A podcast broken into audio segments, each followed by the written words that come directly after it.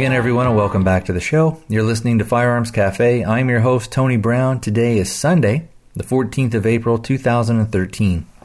Before we jump into the show, let's get the contact info out of the way. You can contact me several different ways. I have the voicemail, which is area code 206 745 2731. Or you can go to the website, which is firearmscafe.com. On the right hand side of the page is a send voicemail tab. When you click on it, you'll be able to send up to a 90 second message to me using your computer's microphone.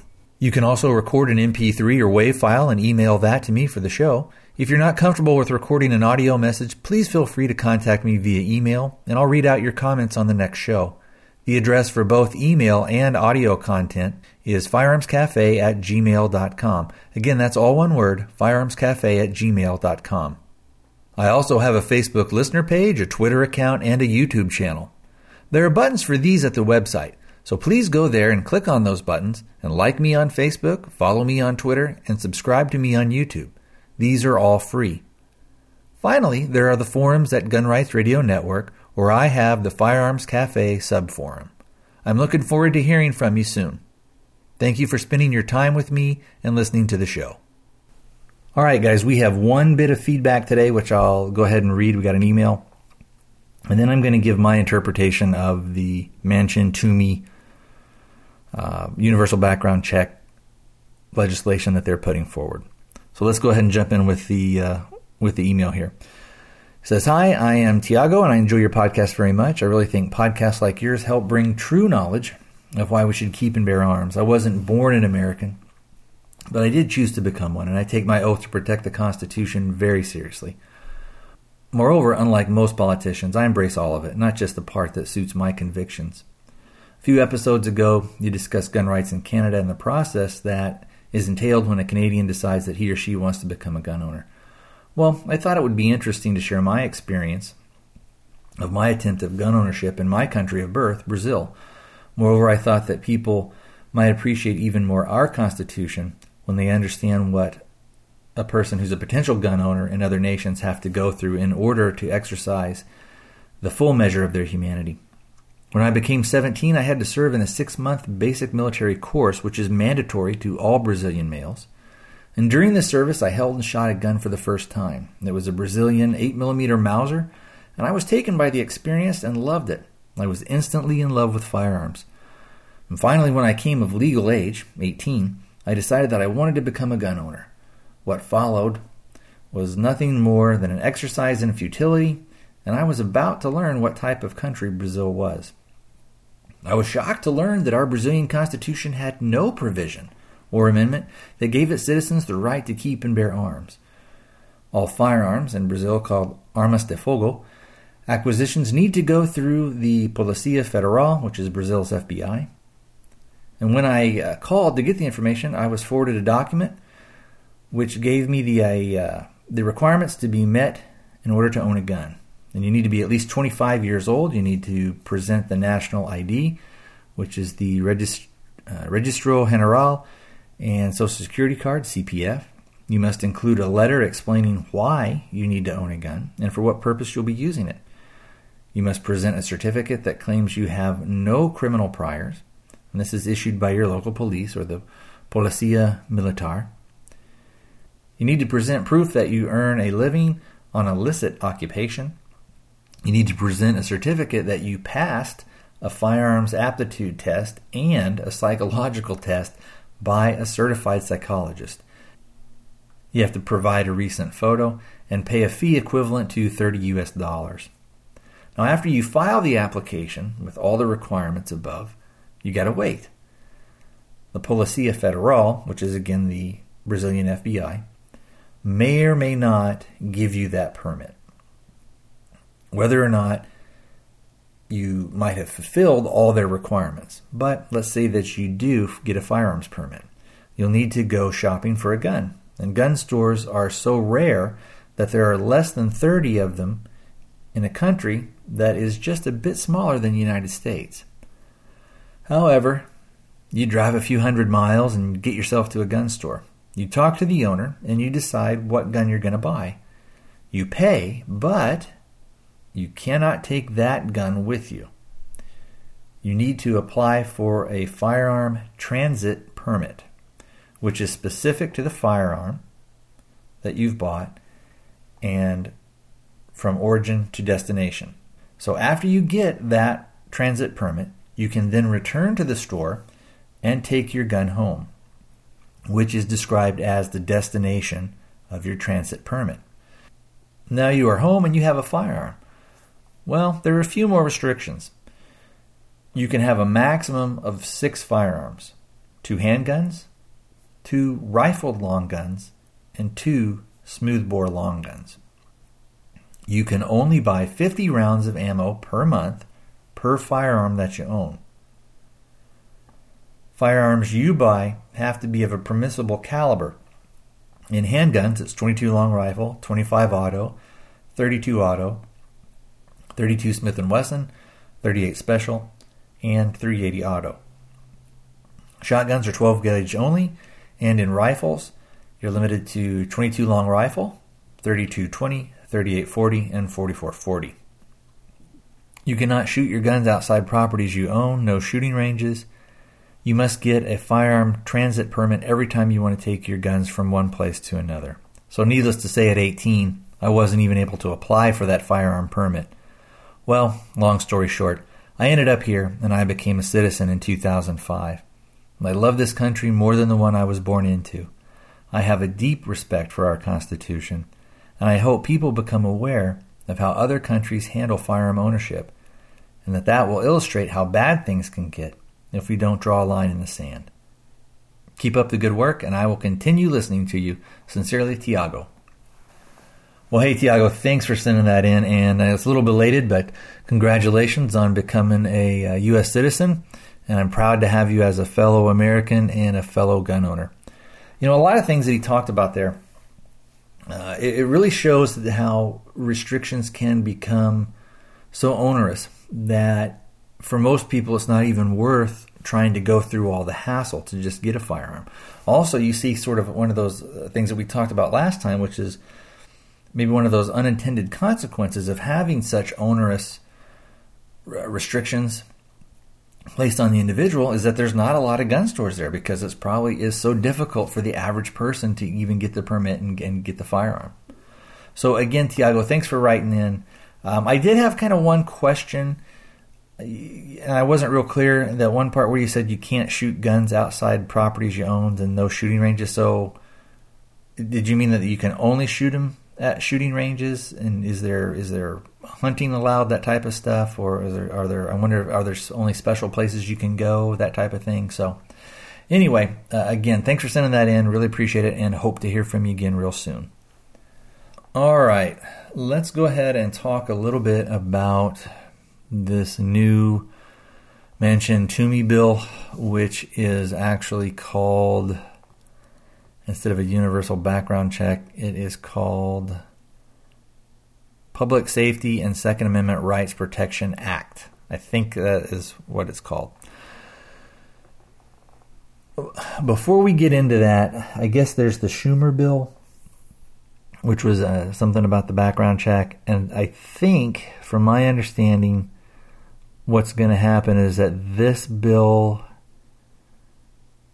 if procedurally certain things go certain ways, it will basically replace what Schumer had written. Now, also on some articles, it's it's hard to it's hard to find a lot of information and a lot of sort of non-bias interpretations of what we're kind of seeing here. Uh, so again, I, I may or may not have all this stuff right. One thing I will say is that the Second Amendment Foundation, uh, from some of the articles I've, I've read, either had something to do with this or helped write or helped draft it, um, but they kind of approve of it. And, and normally, and I can't remember what happened a while back where they the Second Amendment Foundation was kind of taking some heat because people didn't really understand the full scope of what was going on, and I don't. Again, I don't remember necessarily what that was, but it, it turned out that you know these guys kind of know what they're doing. So if they're behind it, I I can give it a little bit of leeway. But again, since I don't fully understand uh, what's going on here, Uh, I can't fully endorse it as of yet, but basically, from going over it, uh, again, these things are needlessly long, and this is, would probably be considered a very short one. There's a bunch of stuff in there about how things get funded and all this other kind of nonsense, and then when you kind of get down to the nitty gritty of it, so to speak, uh, there's there's some points, and I'll just kind of go over and read read some of these points at, and I kind of just have these things in, in more my own words. But basically, it starts off and they're saying that Congress affirms that the individual does have a right to keep and bear arms and that it is an individual right.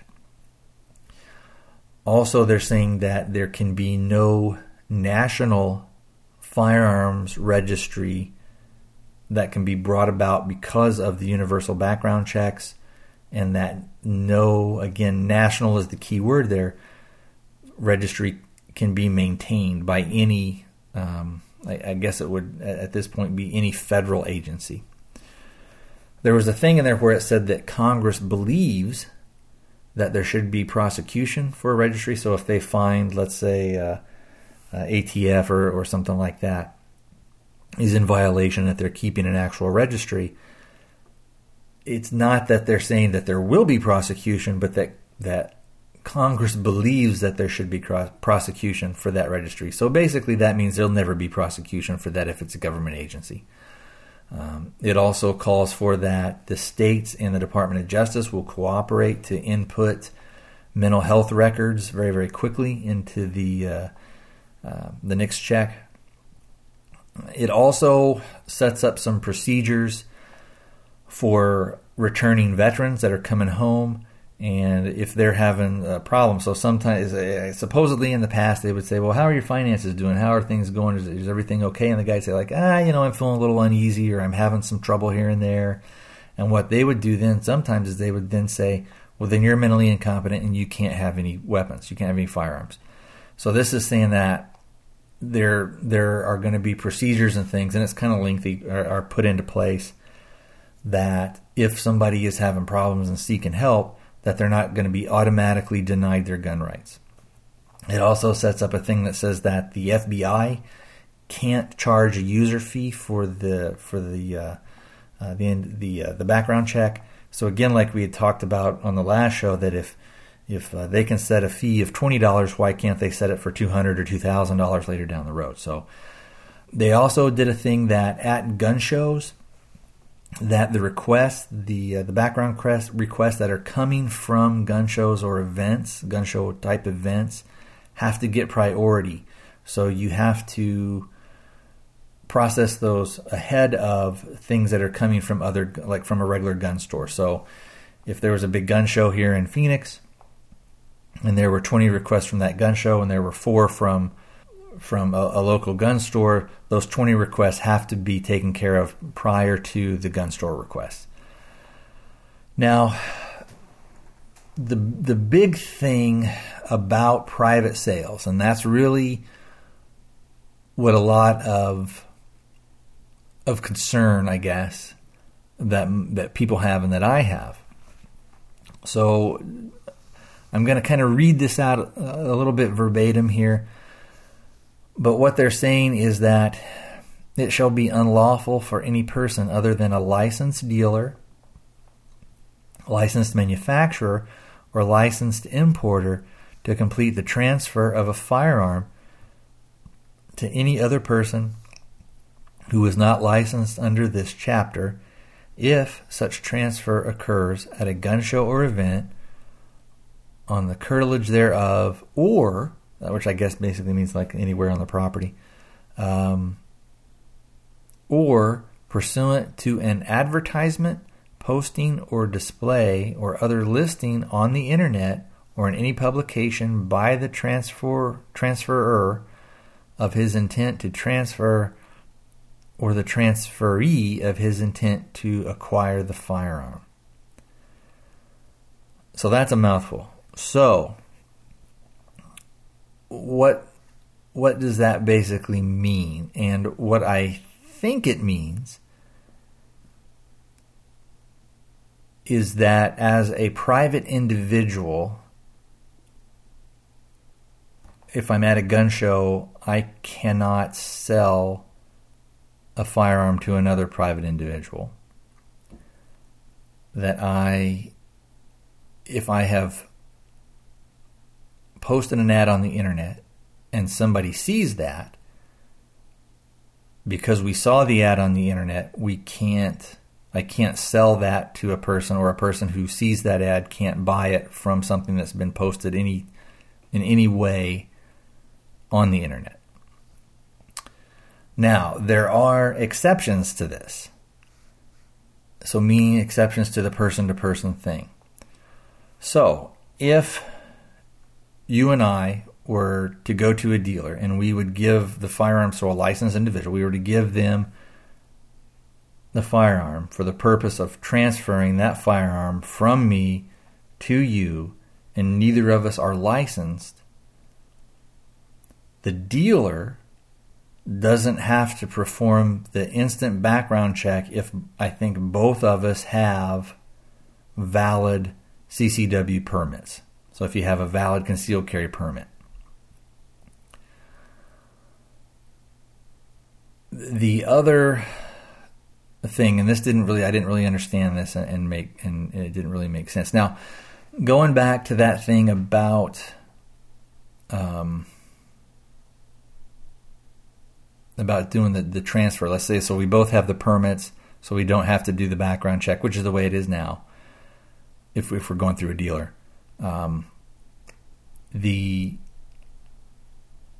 I I don't know if you still have to fill out the what is it the the paperwork uh, that form the 4433 or whatever it is you guys know what it is 44 I can't remember anyway the paperwork you got to fill out when you buy a gun. I don't know if you still have to do that.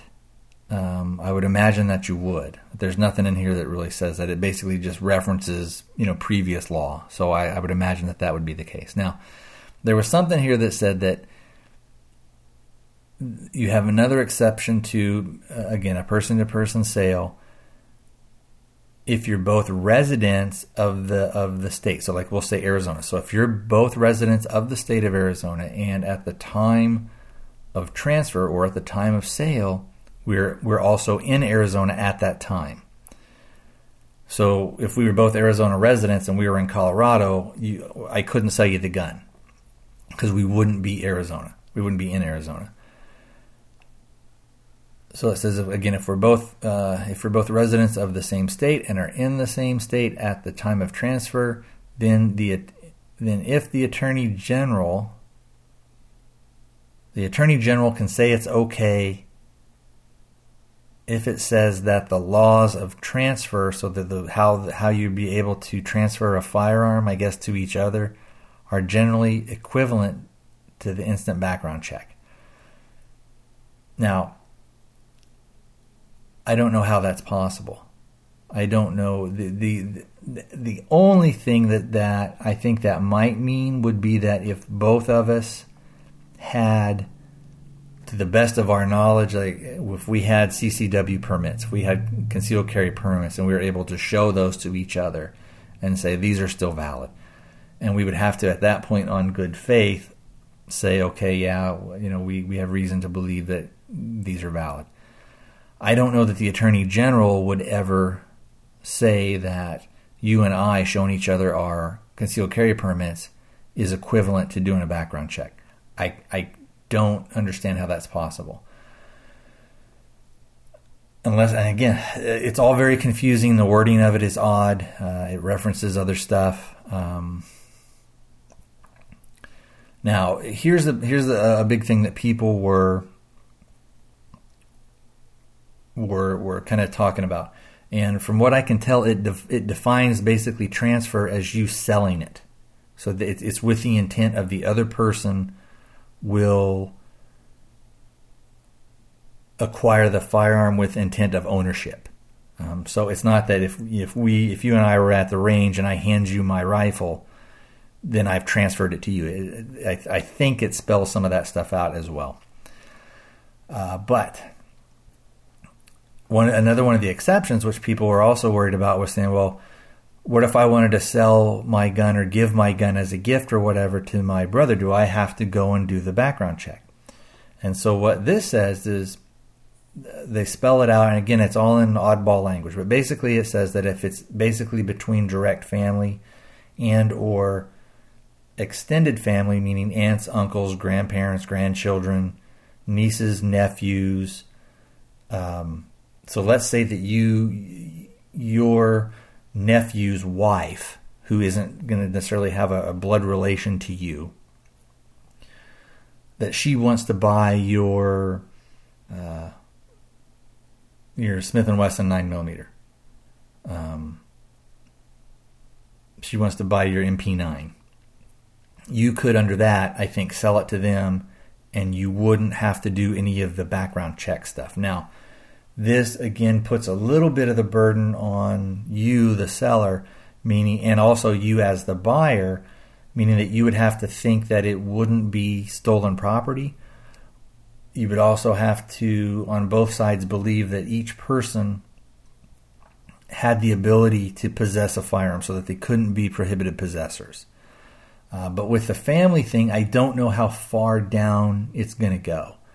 Um, so I don't know if, like, I would think that my my wife, her cousins, they have uh, they have children, and let's say that their children, that uh, my cousins by marriage, let's say that their children got married when their kids get married and they have a kid, and that person gets married, you know are they considered part of the family? I don't know. It almost seems like they kind of stop the line at maybe at a second, at, a, at maybe at a first cousin. But again, with that, let's say that that uh, I've got that MP M and P nine, and I'm going to sell it to my cousin.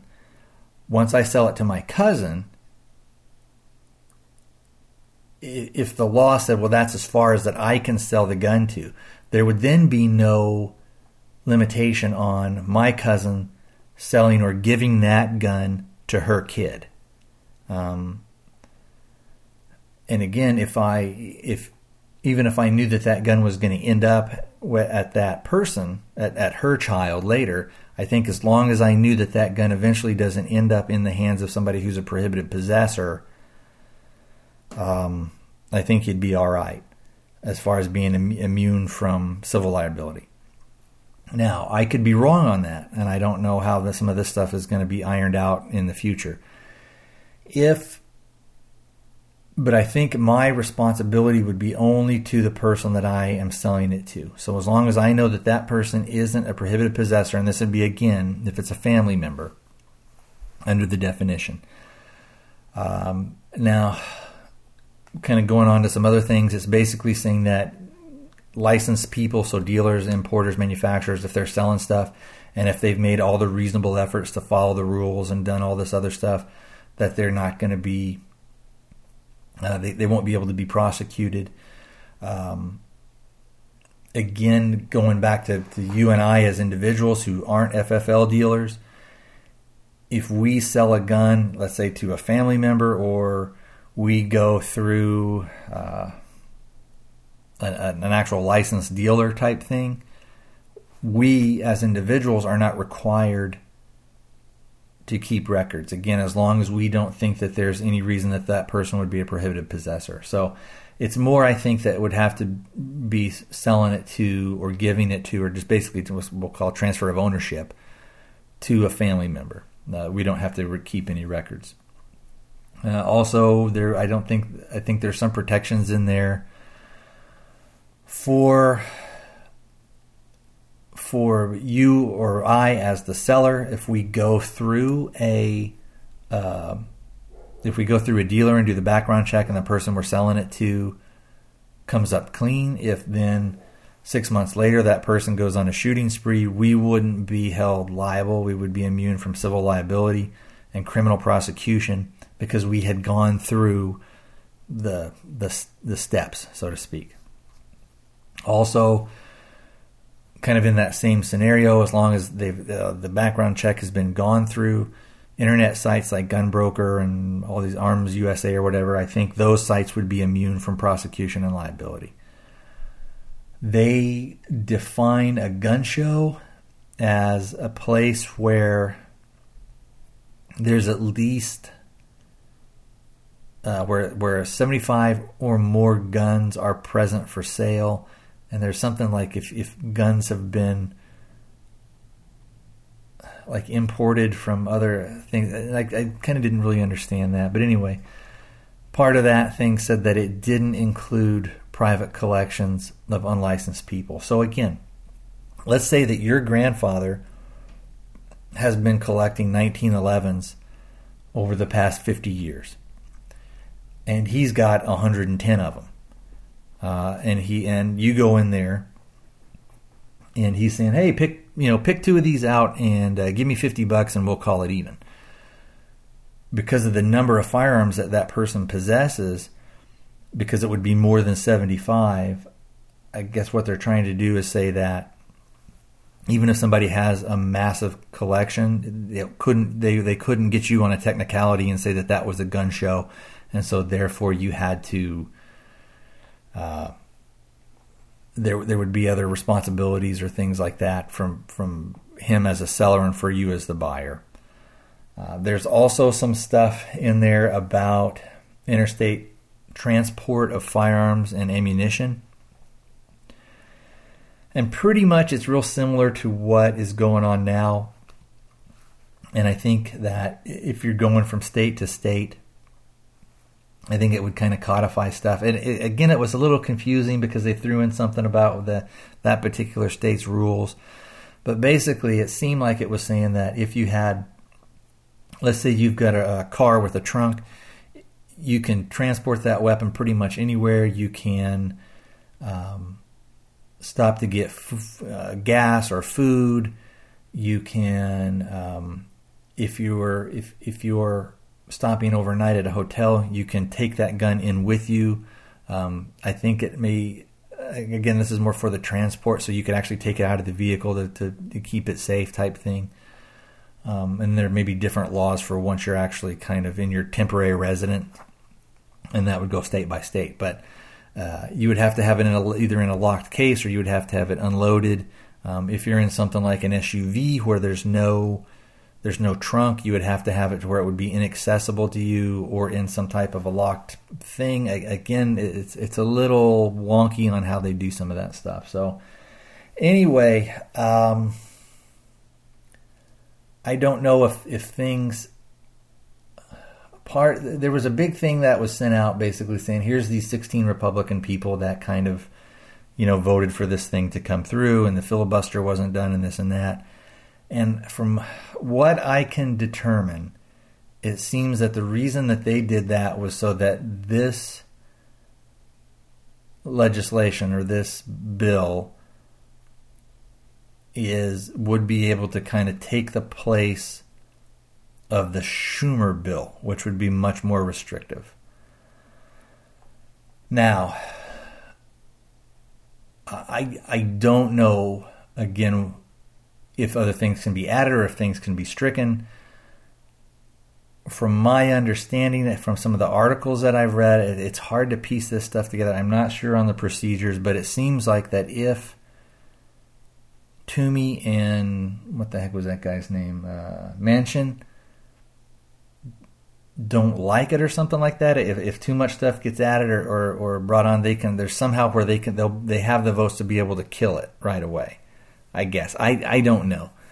Um, I, like I said, it's hard to make heads or tails of a lot of this stuff. I just I don't have the the knowledge or the experience of how they're doing this kind of jazz. Uh, if that is the case, it may be a thing where too much stuff gets added to it and it gets defeated.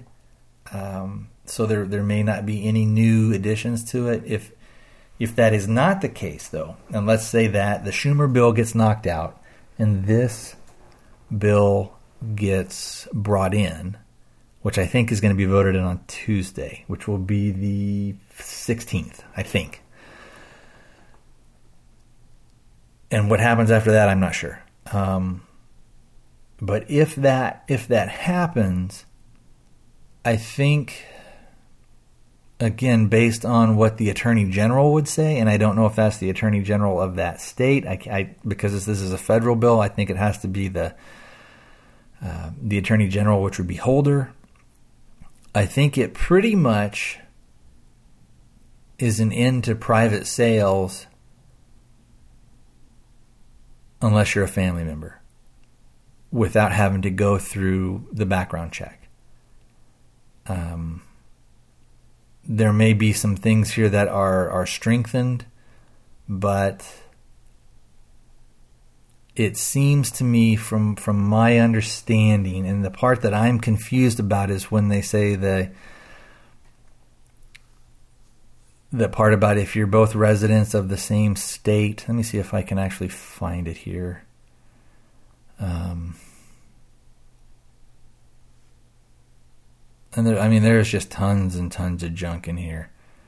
Um, let me see if I can pull this up here.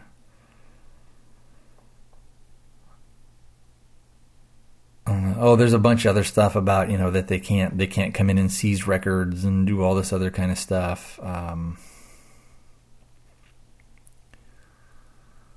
where is that part? Blah blah blah blah blah. Boy, there's I'm telling you this thing is. Oh, if you want, you can go over to uh, just type in like Senator Toomey T O O M E Y, and you can go to his website, and it'll you can actually kind of read the bill. Um, there's something about uh, the Attorney General has approved the transfer under Section 5812 of the Internal Rev- Revenue Code of 1986. I have no idea what that means. That may have to do something with uh, machine guns. Um, okay, I'm going to read this verbatim. Uh, the transfer is made between an unlicensed transferor and an unlicensed transferee residing in the same state, which takes place in such state if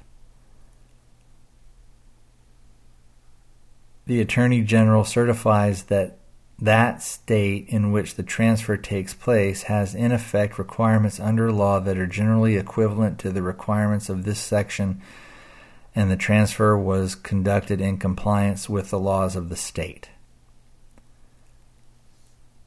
Um, I again, this stuff is I need somebody smarter than me to to kind of help me go over some of this stuff.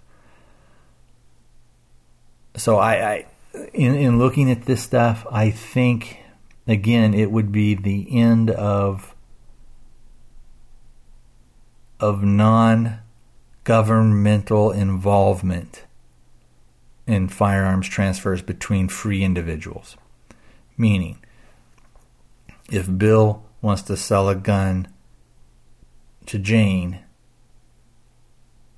and he's not and they're not related, can't do it unless they go to a dealer and fill out the government paperwork or get the government background check. And again, even though there was no mention of the of the paperwork, they kind of mention it as you know, oh, you got to still comply with the laws. If you go to the gun store or the pawn shop or wherever where there is wherever there's an FFL dealer, you got to fill out that form. I think They're, because they've got to cover themselves. Um, so there is, even though they say there's not going to be a record, and, and Congress, quote unquote, believes that there should be prosecution if they find uh, that uh, agency is keeping records. I think there will be there will be a record because remember the gun store or the pawn shop or that FFL dealer has to keep, from my understanding, has to keep those records for 20 years. I wish there was something in here. I didn't see it. There there may be. I may just couldn't find it. I wish there was something in here that said that after that background check that the paperwork only has to be kept for like two months or even if you want to say for two years um, so you know I, I, don't know it's i guess if anybody out there really has kind of gone over this thing and, and really knows a lot more or if through the course of the upcoming week you hear on different shows or different things like that, things where it kind of really clarifies some of the stuff that I'm kind of confused on, shoot me an email, let me know. Um, like I said, I, I uh, I'm not too happy with this stuff e- either way. Um, it does seem like it is an end to private sales again between you know Bill and Jane. That it won't be an end of private sales uh, or or transfer, I guess I should say. This this this call just transfer of ownership from um, somebody who's not a family member. Now, what's going to happen if this stuff does go through? You know that eventually the anti-gun people are going to say that this stuff by being able for a grandfather to be able to transfer it to the wife of his grandson well he doesn't know that person and why should he be able to do that and all this other kind of crap so um, i'm sure they're going to be you know wanting to they'll, they'll never be satisfied but of course we we know that already so anyway i've kind of rambled on a, a long enough and i've probably confused you quite a bit so i think i will call it to a close and I will talk to you guys next time. Got a phone call.